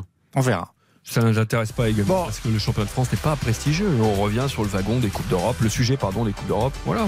Petite Bienvenue. pause, nouvelle pause. On reste avec le Paris Saint-Germain dans un instant, mais on va revenir sur les, affaires, les coulisses avec cette lettre envoyée aux supporters pour ne pas supporter. À tout de suite. Philippe Sansfourche, On refait le match jusqu'à 20h sur RTL. 18h30, 20h, on refait le match sur RTL. présenté par Philippe Sansfourche. La dernière demi-heure dont on refait le match, on parlera dans quelques minutes de l'Olympico euh, qui aura lieu demain, hein, Lyon-Marseille. Est-ce que c'est un match désormais qui s'est inscrit dans le panorama du, foot français, qui vous fait rêver? Quels sont les derbys, les classiques qui vous font rêver? Euh, Émile Leclerc euh, nous fera découvrir aussi les résultats du baromètre d'Oxa de la semaine pour savoir quel est le classement de ces matchs qui, comme ça, hérissent le poil de tous les, supporters de, foot en France, mais aussi les, les derbys, les classiques qui, font rêver les gens au-delà de, de nos frontières. Avant cela, j'aimerais qu'on termine sur le Paris Saint-Germain avec la petite affaire de la semaine. Euh, bon, qui n'a pas fait non plus grand bruit parce que euh, ça peut pas non plus être toutes les semaines euh, les unes de, journaux, mais quand même, ça a animé un peu les gazettes. C'est cette histoire de lettres que la direction a, a envoyée euh, à l'attention des différents fan clubs.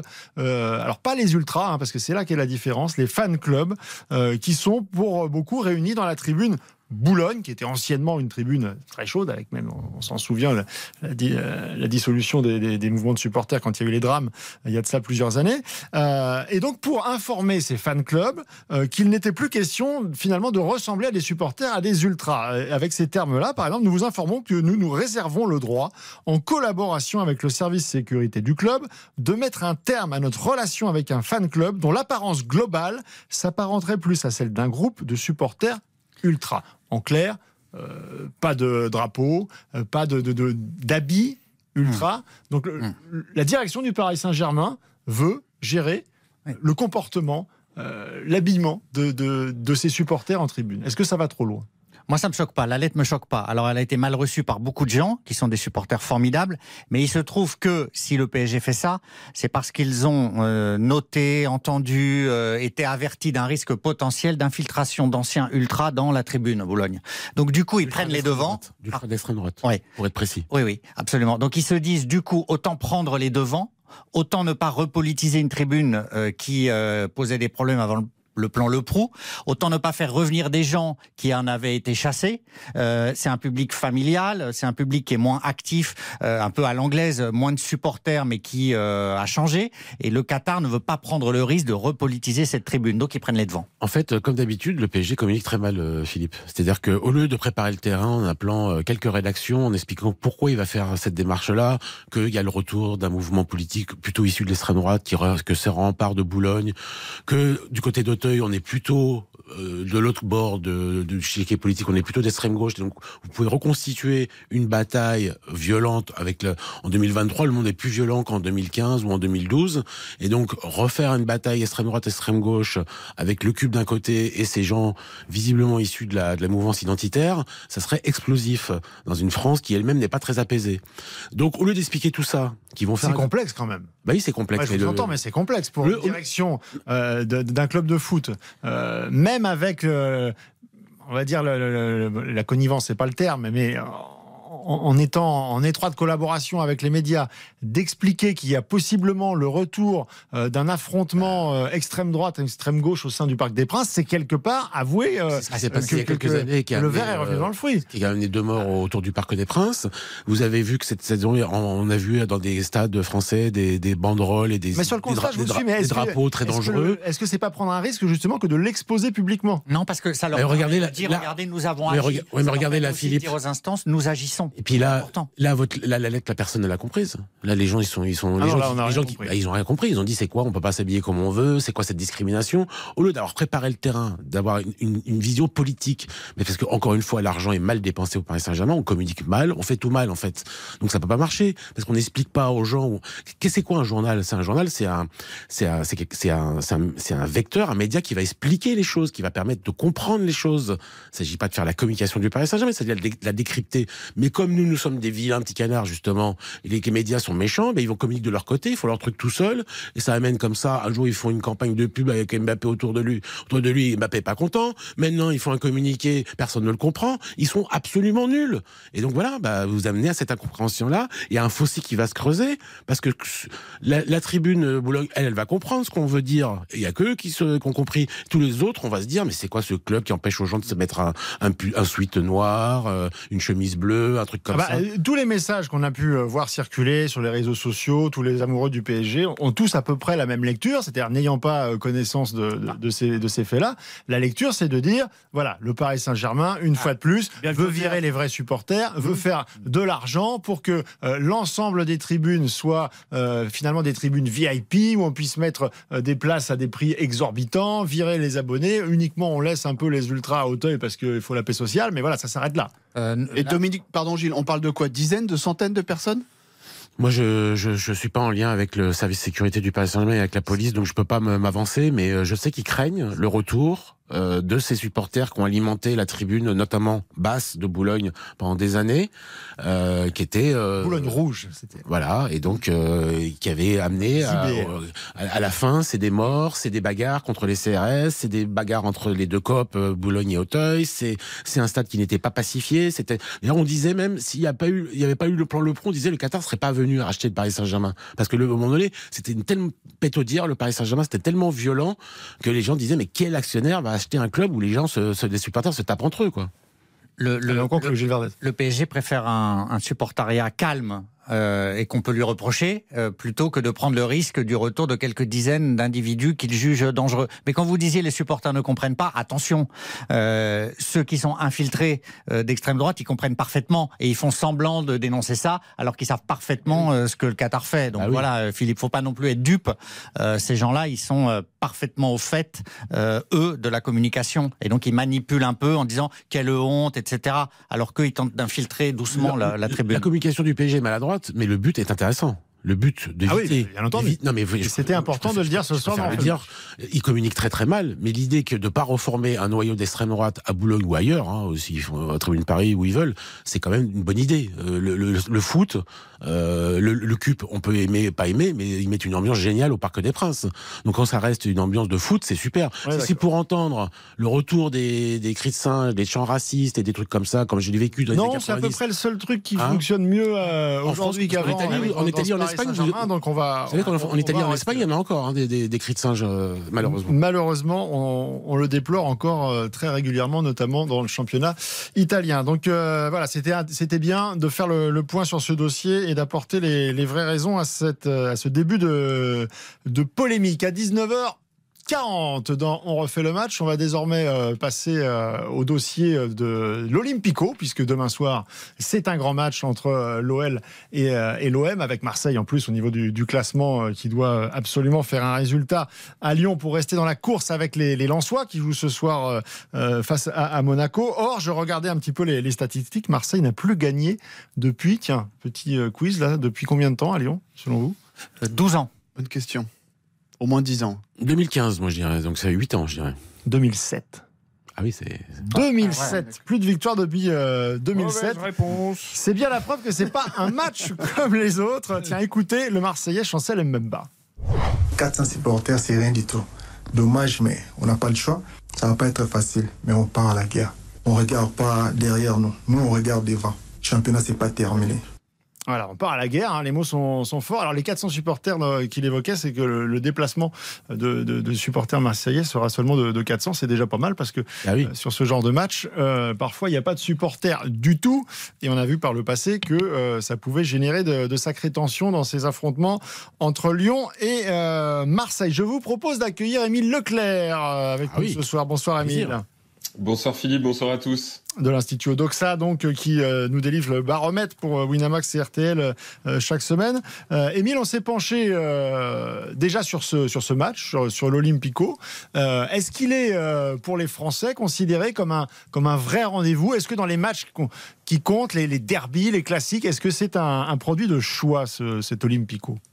Bah oui, sur le territoire français, c'est le troisième, la troisième grande rivalité. Alors on peut les appeler euh, les derbies, les olympicos, les classicos. Il y, a, il y a toute une sorte de noms. On les a regroupés dans différentes euh, rivalités. Dans Classico, c'est banni la de cette émission. hein. Euh, Christian Olivier nous écoute. euh, C'est la, la- la troisième grande rivalité du foot français, après l'inévitable PSG-OM, évidemment. Et puis, les Lyonnais sont aussi dans une grande rivalité, une autre grande rivalité, qui arrive en deuxième position selon les, les Français les amateurs de football, c'est Saint-Etienne, évidemment.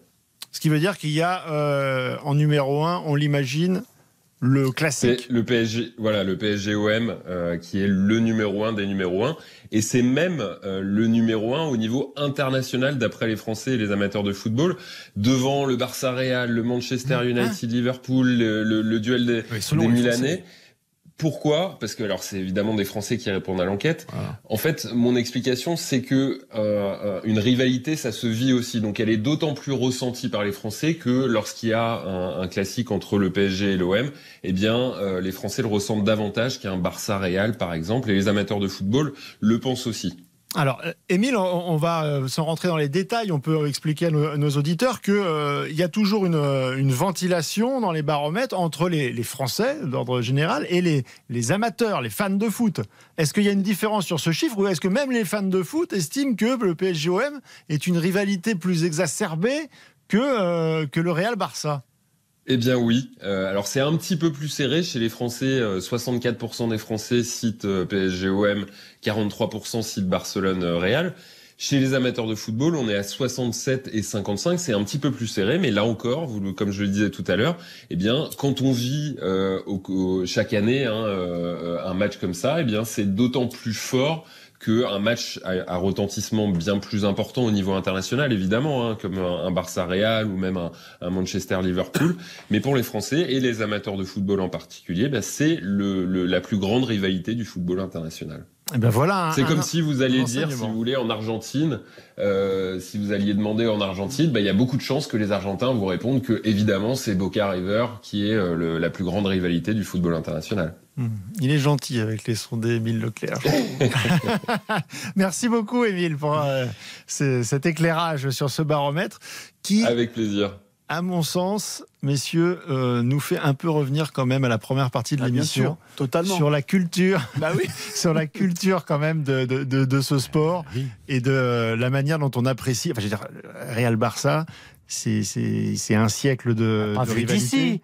La loi de proximité, pas vue d'ici. Vue de Ouais, France, c'est PGOM. Mais Enfin, Gilles, non, mais non, là, c'est au niveau international.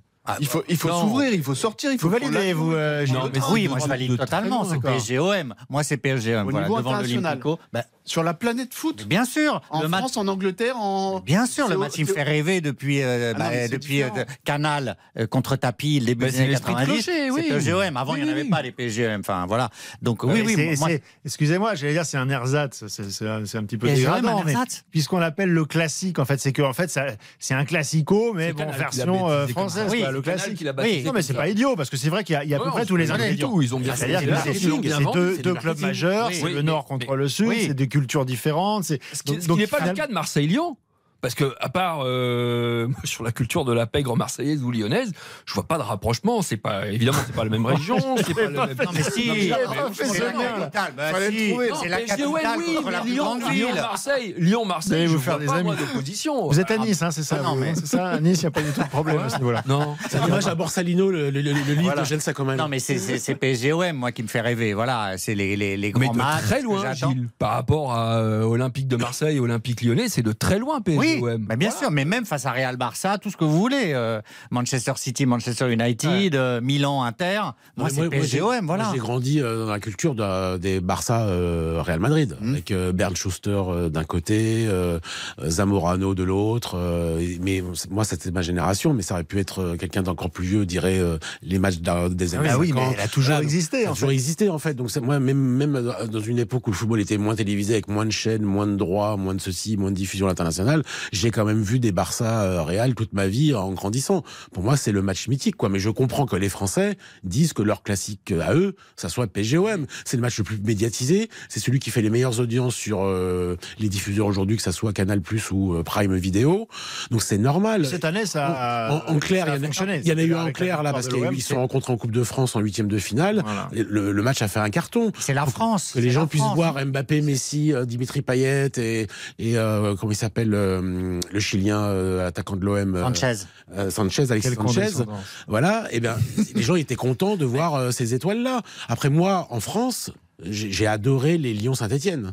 Parce que ça, c'est un, Ça, c'est la ça, rivalité ça, c'est un vrai débat. Ça, c'est la rivalité ça, c'est un vrai derby. C'est Il y a, celle-là. il y a, il y a, il y a, Oui, il y a- mais il y la a- France, il y a Dominique. 45 minutes qui séparent en voiture euh, Saint-Étienne, le Forest de, de Ça, c'est Rhône. Ça, Non, mais C'est génial. La capitale contre la plus grande ville, euh, la capitale contre la province, la capitale contre le reste de la Le France. pouvoir, C'est ça, centrali- la- le pouvoir centralisé contre. c'est- euh, voilà, c'est ça la mythification absolue de Mais elle est récente. Gilles, elle est récente parce que quand on Ah regarde oui. les PSG Marseille des années 80, il n'y a pas grand monde. Non, hein. c'est depuis Ça fait 91. pas beaucoup Ouais. de bruit. C'est Depuis Canal 80. Vraiment qui, euh, Ouais, Canal et tapis. qui Ouais. porte ce. Deniso et tapis. Arthur Georges avec on va leur marcher dessus, c'est mythique ça. Qui était une grande rivalité. Tapis. De Bez et tapis. Non, mais je vois que ça- une je vois que ça vous inspire. Ah ouais. Mais on, On peut propose de faire une petite pause et puis on, on- on revient et on va, on va parler de vos, de vos derbys, de vos classiques préférés. Votre classement à vous. Philippe Sansfourche, On refait le match jusqu'à 20h sur RTL. Philippe Sansfourche, on refait le match jusqu'à 20h sur RTL. On refait le match avec Gilles Verdez, Dominique Séverac, euh, Baptiste Després et François Malardo. Messieurs, euh, votre classement à vous. Quel est le match, le, le classique, le derby, euh, l'affrontement, la, la rivalité qui vous excite le plus ou qui, ou qui vous dérange le plus, qui vous fait peur à son approche parce que c'est sulfureux? Qu'est-ce qui euh, éveille chez vous le plus d'émotions? Ah, moi, c'est PSGOM. Hein. Et depuis Ah ouais, le, compris. moi, c'est le match de, décembre 92. Là, Arthur Georges qui dit on va leur marcher dessus. Marseille qui gagne. La rivalité tapis canal. Depuis, c'est le mythe. Voilà. Tous les PSGOM, OM PSG, rendez-vous absolu. Pareil, avec le, le, le faux penalty sur Ravanelli qui se crochette lui-même euh, et qui nous fait croire qu'il y a penalty qui se roule par terre dans une espèce de, de préquel d'un d'un Neymar euh, avant l'heure. Donc euh, ouais, non, c'était c'est des matchs qui ont toujours été extraordinaires. euh, Pas toujours les plus beaux matchs. Non, pas les plus beaux matchs, mais euh, les ça, fautes, ça a commencé euh, dans parfois c'était un peu de la boucherie hein, Ouais. au début. Oh, euh, a- chouïa. Oui. Ah, il y a Eric Dimeco, il, il Ah, pourrait nous en celui de parler. 92, là. Voilà, Mais voilà. Dimeco Fournier. Voilà. Depuis, c'est par exemple, le dernier là, quand euh, il y a le récital Messi Mbappé au Vélodrome, bon bah là c'est du foot parce que c'est- le match que les joueurs attendent. Ce qu'il y a de bien, c'est que ça, le, le, le PSG a beau être euh, sous pavillon qatarien depuis 2012, il y a une permanence de transmission de, de, cet, Mm. de cet héritage-là aux joueurs. Ibrahimovic a fini par comprendre que c'est important. Aujourd'hui, Messi comprend que c'est important. Neymar comprend que c'est important. Ça, a avait fini- fait une affaire d'État d'ailleurs il y a quelques, euh, quelques quand Kylian Mbappé avait euh, osé dire en, en zone mixte au Vélodrome que c'était euh, Un match comme un autre, comme ouais. un autre. Mmh. Il avait Il a- très vite il a- rectifié. Il un euh. Il a arrêté d'aller euh, assez vite, oui, oui. Après, lui, il était formé à Monaco et c'était pas. euh, Et euh, même s'il est bondinois, il a, il a pas forcément vécu dans cette, euh, dans Ouais. cette rivalité-là. Bon, maintenant, il a compris. hein. Oui, là, il a bien compris. Mais personne ne me parle, parce qu'il y a quand même une demi-finale qui va arriver de Ligue des Champions entre l'Inter et Milan. Là, personne ne me parle Mais on de, reste de- de. Ah, vous parliez en, en général. Après, après, bah oui, on a parlé tout à l'heure de, de- du Real Barça. Il n'y a pas que le Real Barça en match. Moi, moi c'est PSG OM aussi, et j'ai un souvenir. En plus, je bossais au PSG, je crois à cette époque-là, mais de Ronaldinho qui décide de jouer au Vélodrome.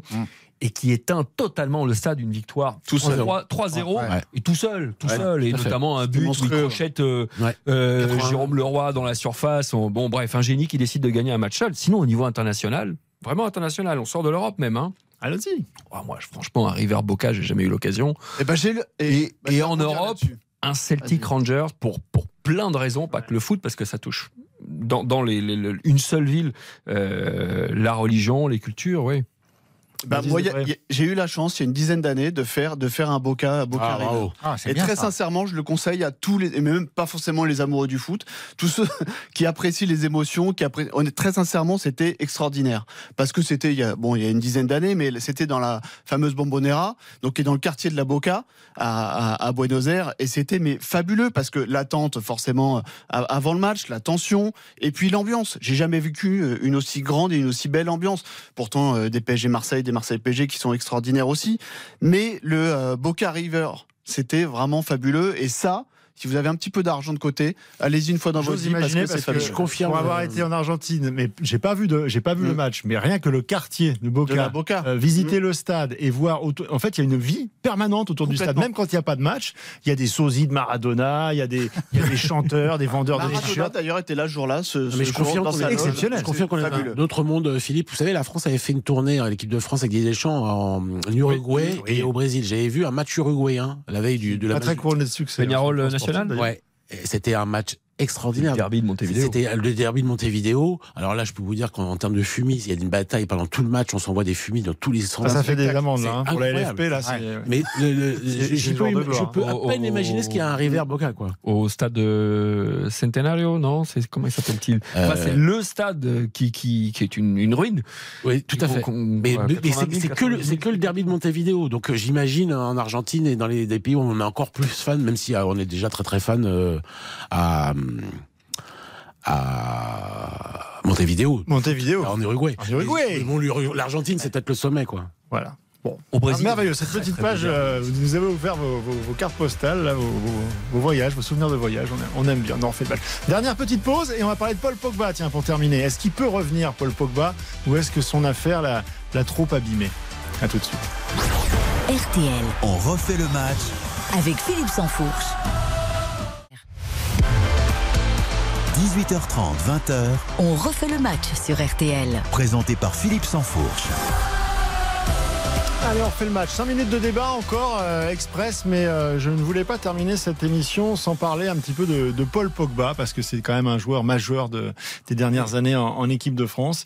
Et on a tendance un petit peu à, l'oublier. C'était là qu'il y a eu cette affaire. Euh, Paul Pogba, je regardais, c'est seulement euh, 5 matchs et 64 minutes de jeu cette saison, c'est-à-dire rien.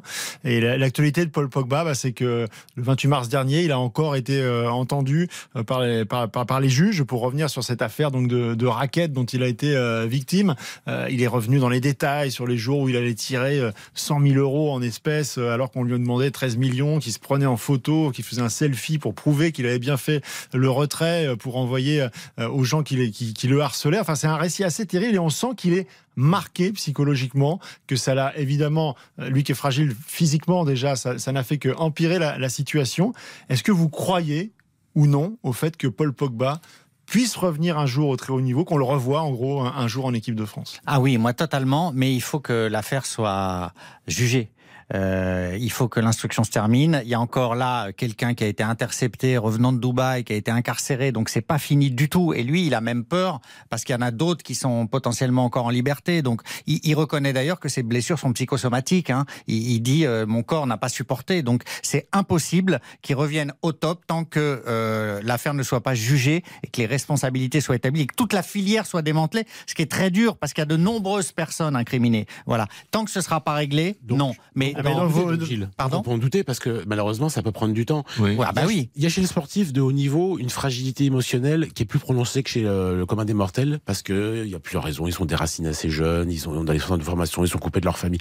Donc, toujours est-il que même un divorce, par exemple, dans, chez un footballeur, ça peut créer pendant une saison, un, il peut être complètement à côté de ses crampons, ne plus L'équilibre est fragile. Ah, très, très- alors là, imaginez. Il peut y laisser la moitié de sa fortune aussi. hein. Voilà. Non, oui, mais au-delà de ça, il peut être aussi très perturbé en- par un divorce qui paraît un- un- quelque chose de la vie euh, plutôt banal, un divorce aujourd'hui. Alors imaginez l'affaire de raquette comme ça peut impacter Paul Pogba. Moi, je, suis beaucoup plus inquiet que, que Gilles en termes de timing, de durée.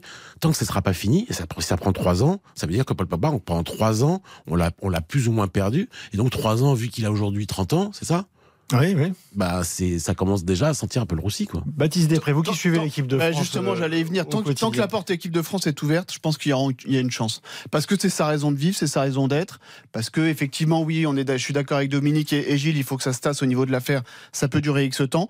Mais aujourd'hui, en équipe de France, c'est pas fermé. Didier Deschamps est Le lien est toujours- fort, même. Le dire, lien est ultra fort avec, Didier Deschamps, avec l'ensemble du staff. Il y a une autre histoire qui s'écrit à Baptiste sur lui, là. Oui, sauf qu'aujourd'hui, un un Pogba à Camavinga. 100%, Dominique, il a sa place en équipe de France tous les jours. Même Kanté, déjà, on se demande s'il va revenir. Et lui, il a, deux- il a pas ce problème-là, c'est juste son corps. À l'instant T, non, mais, je suis d'accord mais avec les c'est les plus qu'un joueur. Pogba, c'est plus qu'un Oui, joueur. bien oui, sûr. Kanté, c'est un extraordinaire joueur. Oui. Pogba, c'est plus qu'un joueur. Mais à la, fi- on est allé en finale de la Coupe du Monde sans lui, alors qu'il y avait des doutes. Les gens disaient, mais alors, on- comment on va remplacer Paul Parce que tout le monde disait qu'en fait, Loris c'est le capitaine, mais le vrai capitaine, c'est Paul Pogba. C'est lui, qui, c'est lui crainte- qui fédère entre Griezmann. Il serait rentré dans l'équation. Si on a, on a fait Bien le, sûr. le- le dossier du, du, du- du capitana euh, entre sûr, euh. Mbappé et Griezmann, il serait rentré dans Et l'équation. le fait qu'il l'ait donné à Mbappé, c'est qu'il pense que quand même, euh, il reviendra pas tout de suite quand même aussi, Paul Pogba. Sinon, il aurait. Il Il fallait bien donner à quelqu'un, là, Oui, mais, bah, il aurait fait une- un capitaine d'un tournant. Il aurait dit, il nous aurait embrouillé. Vous savez, dit des chances, s'il veut pas choisir, Oui. il aurait pas choisi. Hein. Ah, C'est vrai qu'une fois que tu Pour, donnes à euh, Mbappé, après, c'est difficile. Sur Paul Pogba, ma, crainte euh, rejoint euh, celle de Dominique. Je, je crois que les victimes, qui sont des athlètes de très très haut niveau, les victimes ont beaucoup plus de difficultés, ont plus de mal.